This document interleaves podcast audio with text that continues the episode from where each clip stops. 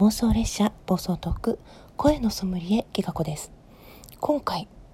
テイスティングさせていただきたいのはまるさんです、えー、白いアイコンの音声収録からやってこられて、えー、アルミホイルさんと一緒にね、えー、私はそのアルミホイルさんとまるさんが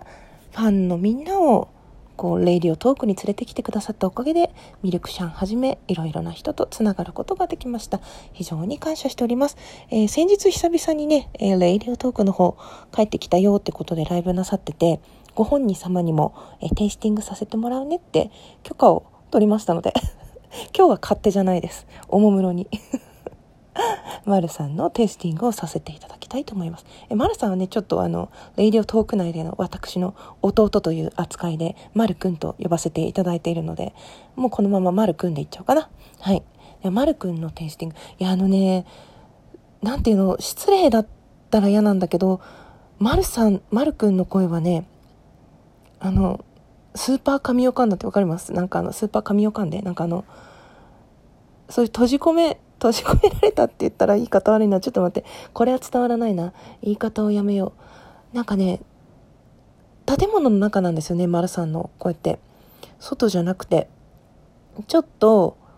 暗めの、あ、言い方を変えよう。あの、照明の落とされたバーみたいな感じ。そうそう。今日もそうですよね、ライブで。あの、20代にはなかなか、10代、20代にはなかなか良さが伝わらない。と嘆いておられましたけど非常にでもねなんかファンも多い素敵なお声でなんかこうねトークも魅力があるから皆さん集まってこられるんだと思うんですけど 本当になんかレイディオトークで会う方って皆様すぐご謙遜なさったりねちょっと自己肯定感低めな感じが多くてついついそんなことないよって褒めたくなるんですけどそう。まるくんはですねそうちょっとねジャズなんか流れてそうな暗いああの建物というかそうね喫茶店にしようか。ジャズジャズ喫茶みたいな。そういうところでなんかリラックスできる感じのお声ですよね、うん、なんだって思われるかもしれないけどあのそうね丸さんは丸くんは聞いてないと思うので他の収録は、えー、声のソムリエはですねその人の声を脳裏に再生して現れた映像を、えー、元にしながら言葉を探り探り、えー、テイスティングさせていただくというやり方をとっております。そう。ちょっと最初のやつは忘れて、えっ、ー、と、そう。夜のね、ジャズ喫茶。それで、ゆっくりくつろいでる感じで、えー、いろんな人とっていうよりは気心の知れた仲間と、うん、まあコロナとかじゃなくてね、そういうマスクなしでのんびり語られたあの頃が懐かしいなっていう感じですけど、そう気心を知れた数人とゆっくり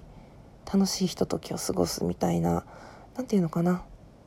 物とかなんとかっていうよりもそういう時間とか空間で例えられるような声だと思います。うん、すごくね癒しの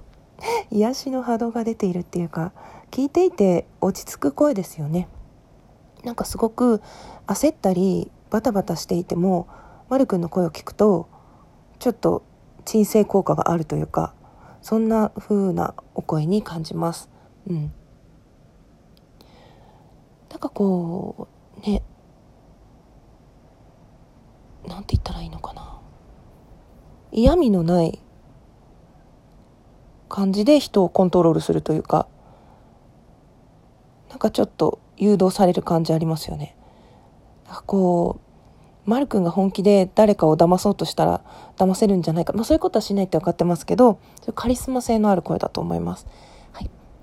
本当に尊敬してるから褒めたいんだけど、ちょっと失礼な表現があったらごめんなさい。あの、説得力があるって言い換えようか。うん。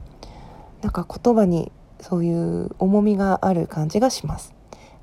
というわけで、まるくんのテスティング勝手にさせていただきました。いかがだったでしょうか？え、まるくんファンの方、もしお気を悪くなされたらごめんなさい。そんなことないよっていう方はぜひ、えー、ハッシュタグ、声のソムリエで、あの、私はこう思うみたいな収録を上げてもらえたら嬉しいです。え、白いアイコンでも、あの、